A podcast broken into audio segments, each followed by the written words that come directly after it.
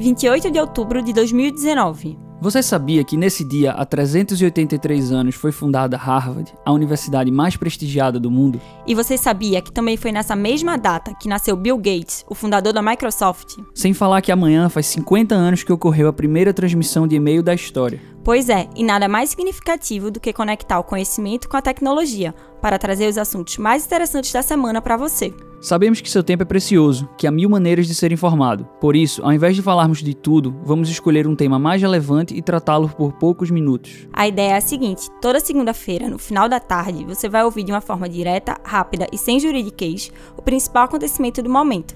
Por um dia, vamos entrar no universo jornalístico e analisar os principais fatos do mundo um espaço para entendermos alguns posicionamentos, conceitos, fundamentos. Sempre com um convidado especialista no assunto.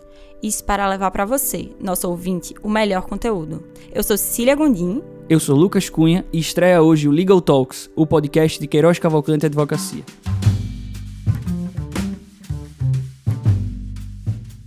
Pela primeira vez, uma companhia da América Latina está entre as 30 maiores empresas de tecnologia do mundo em termos de valor de mercado.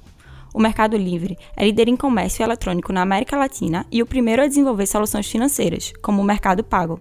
No episódio de hoje, convidamos Ricardo Lagreca, diretor jurídico do Mercado Livre, que falará dos desafios de liderar a área legal de uma gigante de tecnologia. Ricardo, primeiramente eu queria agradecer muito por você ter nos recebido aqui no Mercado Livre para gravar o Legal Talks. Nós sabemos o quão escasso é o seu tempo e estamos muito honrados com a sua participação.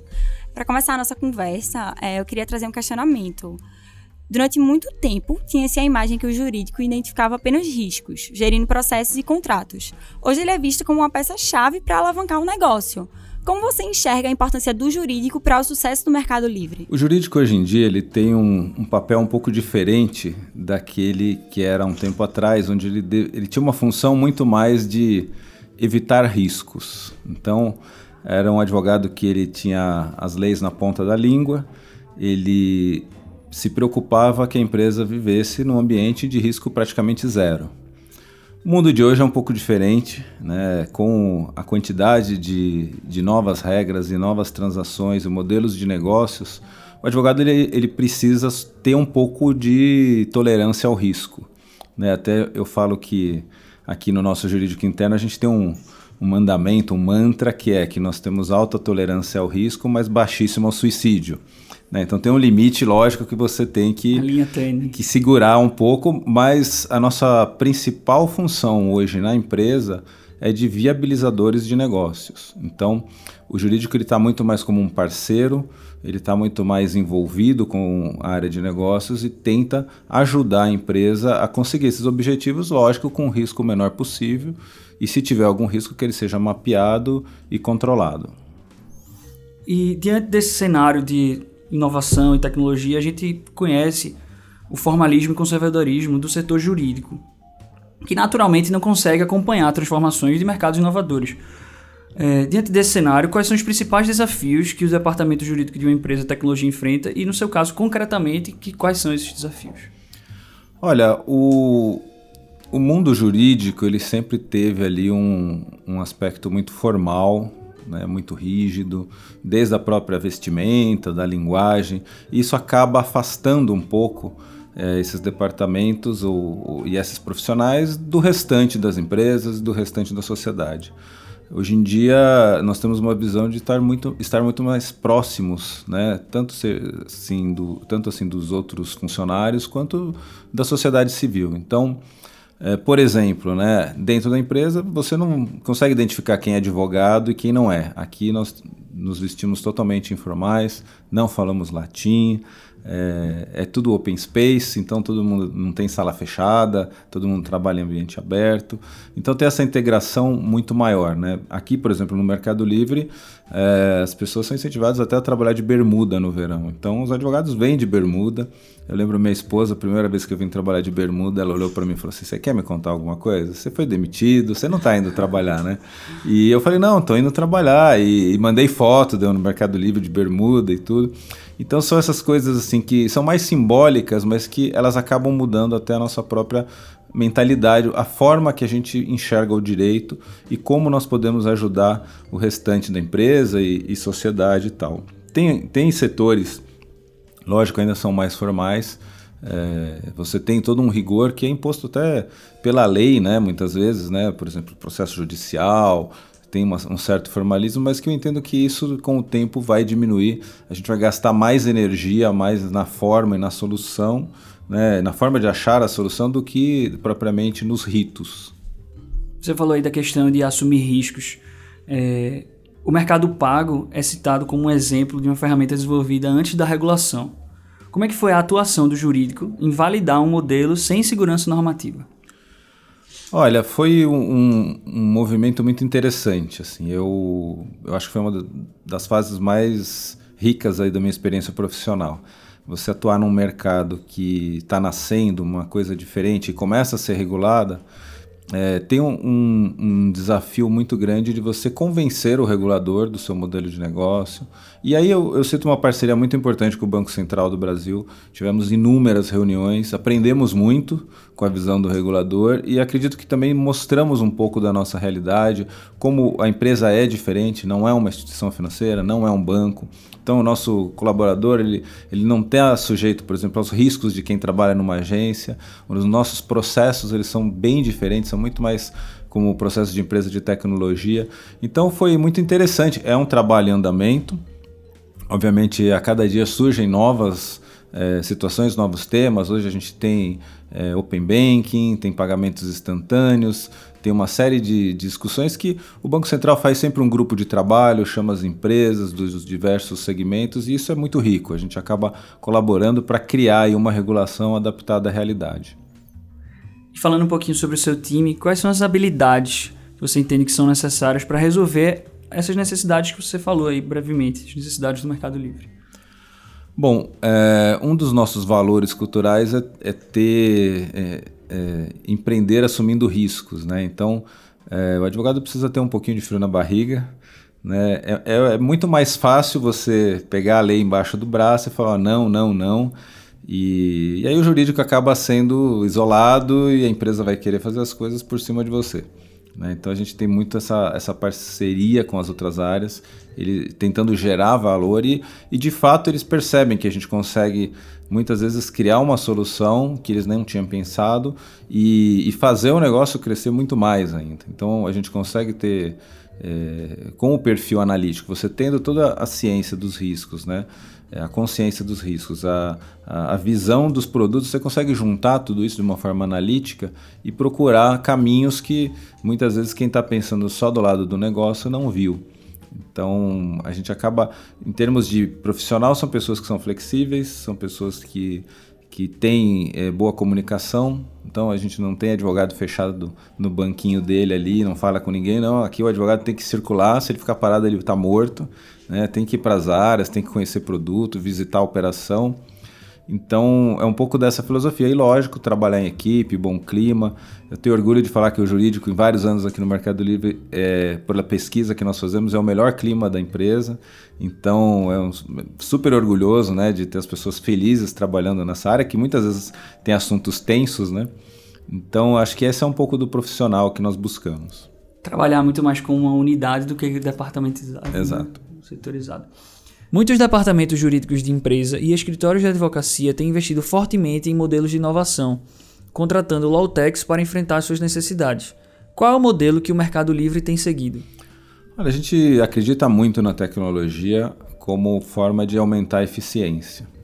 Então eu lembro que eu, eu quando comecei a trabalhar, eu trabalhava no escritório que tinha um sócio já bem das antigas e não tinha computador, ele datilografava os contratos, já tinha a lei toda de cabeça. E aquilo era uma obra de arte, né? Ele fazia aquele contrato, eu olhava ali sentado do, do lado dele, observando, e falava: Nossa, acho que eu nunca vou conseguir fazer um contrato desse.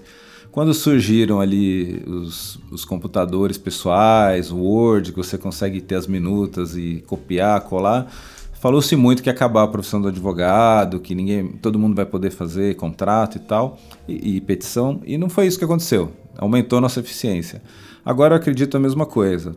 O uso de inteligência artificial, todas essas tecnologias, RPA, os robozinhos, a gente vai conseguir ganhar mais eficiência. Aqui na nossa área a gente está num processo de é, testar muita coisa, fazendo muito piloto, mas o objetivo realmente é, é conseguir automatizar tudo que é repetitivo e deixar o trabalho do advogado muito mais intelectual, né, para ele pensar mesmo, ele buscar soluções, inovar, interpretar, se aprofundar em temas importantes e tudo que é manual, repetitivo, deixa o computadorzinho fazer. Ele faz melhor do que a gente, ele faz 24 por 7, rápido.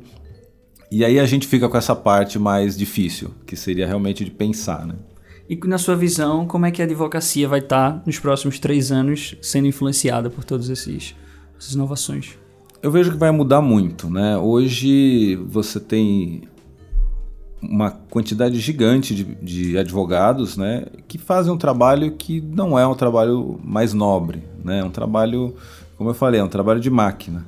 Então, eu imagino que aqueles profissionais que souberem se atualizar, ganhar essas competências, por exemplo, negociação, é, mediação, é, um perfil um pouco mais fora daquela linha assim de, do advogado tradicional, de, de, litígio e tal, eles vão ter um upgrade do, das profissões assim, do, do trabalho que eles fazem hoje. Lógico, a gente vai ter também uma parcela que não vai se adaptar e que vai ser substituído por máquina. Eu acho que isso vai ser inevitável nos próximos anos. Mudando agora um pouquinho o tema, recentemente foi divulgado que o Mercado Livre atingiu 98,9% de desjudicialização. Como é que a empresa conseguiu esse feito? Olha, essa foi uma aposta que nós fizemos no consumidor.gov. Né? É uma plataforma que aproxima né, os consumidores das empresas. Ela é, é mantida pela Senacom e, e nós acreditamos que assim como o Mercado Livre também aproxima compradores e vendedores com uma escala muito grande, sem burocracia, essa ferramenta tem um poder de diminuir o número de processos que nós temos hoje na justiça. Então, é, nós fizemos um vídeo é, foi bancado pelo jurídico, um vídeo falando de problema, falando do que o consumidor deve fazer para resolver esse problema. Nós investimos em AdWords para ele poder ser divulgado nas buscas na internet. Ele já teve quase 45 milhões de visualizações e gerou aí um, um número de uns 45 mil atendimentos. Desses 45 mil, 97% nós resolvemos sem a, o consumidor precisar ir para a justiça depois. Hoje, esse é o maior canal de atendimento do Mercado Livre, sem seus canais próprios, claro, mas comparando com Procons, Justiça, o consumidor.gov é o que recebe o maior número de demandas e, e que tem esse resultado fantástico de resolver em até 10 dias 97% dos casos. Simplifica a vida de todo mundo e melhora também a imagem com o cliente, né? O que Sim. sempre bom. Você poderia indicar um novo projeto que estão trabalhando e hoje qual é o resultado que se espera obter? Bom, nós temos alguns projetos. Tem um que me fascina e que eu acho que é o talvez o mais difícil de, de implementar. É, hoje no Brasil tem muitas low-techs, né, empresas que se dedicam a usar tecnologia para soluções no mundo jurídico. E, e nós percebemos que tem algumas que elas estão tentando adivinhar qual vai ser o resultado do processo. Né? Então, analisar o histórico de determinado determinada vara, determinado juiz e falar, olha, se, se o caso cair para esse juiz, a chance de acordo é tão, tanto, chance de condenação tanto. A gente quer fazer um passo antes. A gente acha que esse é um projeto interessante, mas nós queremos ter uma predição de quais situações o consumidor vai para a justiça, para poder atendê-lo nos momentos mais críticos. Então, você consegue priorizar o consumidor que está no momento mais crítico. Então, você teria todos os dados da empresa, dados públicos, você faz todo esse cruzamento e consegue ver comportamentos que geram essas situações críticas. Você faz uma escala, como se fosse uma escala de inadimplência, por exemplo, teria uma escala de judicialização. E aí eu pegaria aqueles consumidores que estão aparecendo numa situação mais crítica e vou dar um atendimento prioritário, vou tentar eventualmente ativamente resolver o problema dele e evitar que isso vire uma ação judicial. Né? Para mim, isso tem um poder até de revolucionar a forma como as empresas atendem os consumidores. Mas é difícil, vou falar, não é fácil. Mas é aquele negócio, tomar o risco, mas não. É isso, estamos tá, já começando a fazer uns pilotos aí. Já encaminhando para o fim, preparei algumas perguntas rápidas para respostas rápidas também. Qual foi a sua primeira compra no Mercado Livre? Olha, que eu me lembre, eu, eu gosto de carro antigo, né? Eu tenho um Fusquinha 1963. Eu comprei uns frisos para ele e na verdade eu restaurei ele inteiro com peças do Mercado Livre. Então eu lembro que foi fantástico, né? Você pegar um carro de quase 60 anos e conseguir achar peças hoje em dia. E, e no Mercado Livre eu consigo achar de tudo. Então foi, foi muito interessante. Essa uma, uma boa parceria aí para os colecionadores de carros antigos, são as peças que tem aqui na plataforma. É um livro que abriu a sua cabeça. Olha, eu vou, vou comentar um livro até relacionado a, ao direito, que é um livro do Humberto Chiesi, que é um novo paradigma do acesso à justiça. É, é interessante que, na, na visão dele, muda um pouco aquela visão de que o tradicional de que o acesso à justiça é o acesso à sentença judicial, ao poder judiciário. Na verdade, há outras formas de se fazer justiça. Então, é, se a gente for fazer um paralelo com a saúde, hoje essa interpretação tradicional, se a pessoa fosse para o hospital, serviço público, ele teria direito de já ir para a sala de operação com um médico, cirurgião, anestesista, toda aquela estrutura cara, se ele tivesse uma dor de cabeça. Então, no, serviço de saúde, você tem uma triagem. Você separa ali o caso que é de operação, o caso que é um, um comprimido, e você consegue tratar todo mundo. A ideia é que o Brasil tenha isso também.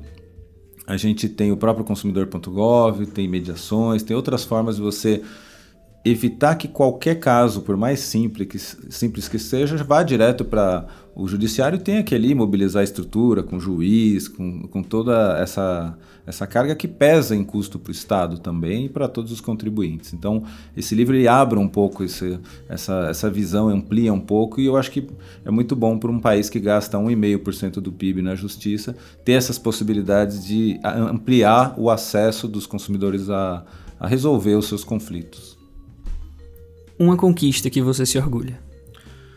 Olha, é, aqui no Mercado Livre nós tivemos um, um, projeto muito bonito que foi a criação de uma mediação pós-judicial.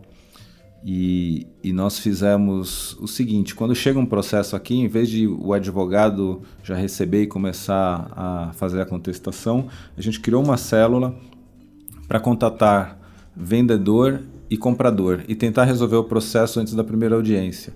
E foi interessantíssimo. A gente conseguiu, é, em 2.500 casos, fazer essa resolução. E claro que o mais importante foi um processo educativo. O vendedor a gente falava para ele, olha, o que, que aconteceu? O seu comprador gerou uma demanda tal, e ele acabava entendendo que isso prejudicava o próprio negócio dele, a reputação na plataforma do Mercado Livre.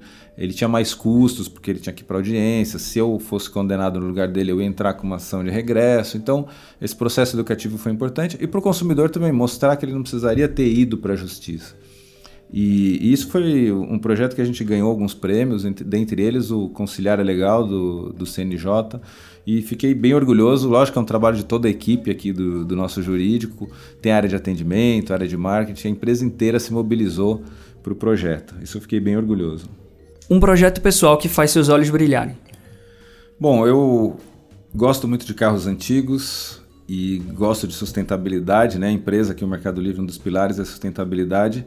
E eu resolvi fazer um projeto de um carro elétrico antigo, né? Então, é um, para mim é muito gratificante, né? Lógico que eu como advogado não consigo fazer sozinho, tenho um amigo engenheiro e a gente está aí estudando, buscando formas de fazer e, e, eu acho que vai ser um, um projeto muito interessante você poder resta restabelecer, assim, restaurar, né? Um pouco do nosso passado, colocar uma tecnologia do futuro que é super limpa, sustentável, unir essas duas coisas e melhorar muitas vezes a mobilidade das cidades. Você vai ter um, é, carrinhos menores que você consegue é, se locomover sem poluir nada. Isso aí eu acho fantástico. Acho que é um caminho super bonito que a gente vai ter nos próximos anos, talvez décadas, mas vamos chegar lá.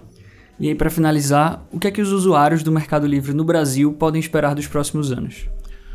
Olha, eu imagino o, um futuro muito bonito, um futuro de inclusão financeira, de desenvolvimento, de acesso ao empreendedorismo muito maior, do lado de quem quer ter um sustento do Mercado Livre. Hoje, 300 mil famílias vivem de vender no Mercado Livre, isso tende a ampliar. A gente, com o Mercado Pago, está ampliando uma série de acesso a crédito. Então, hoje tem mais de 500 milhões de reais em crédito para empreendedores no Brasil. E, e, facilitar a vida deles. A nossa ideia é que, num futuro, ele consiga fazer tudo da casa dele, empreender, comprar e receber de uma forma muito mais rápida. A gente vai investir no ano que vem 3 bilhões de reais, basicamente para que a entrega seja muito rápida no Brasil inteiro. Ricardo, muito obrigada pela sua participação, não só por ter compartilhado com a gente um pouquinho mais sobre a sua trajetória é, profissional no Mercado Livre, mas também pela sua história pessoal. Foi muito enriquecedora para todos nós. Muito obrigada. Muito obrigado, Ricardo, pela participação no Legal Talks. Foi muito esclarecedor e obrigado. Eu que agradeço. Muito obrigado e parabéns a vocês pela iniciativa que vocês estão tendo aqui. Obrigado.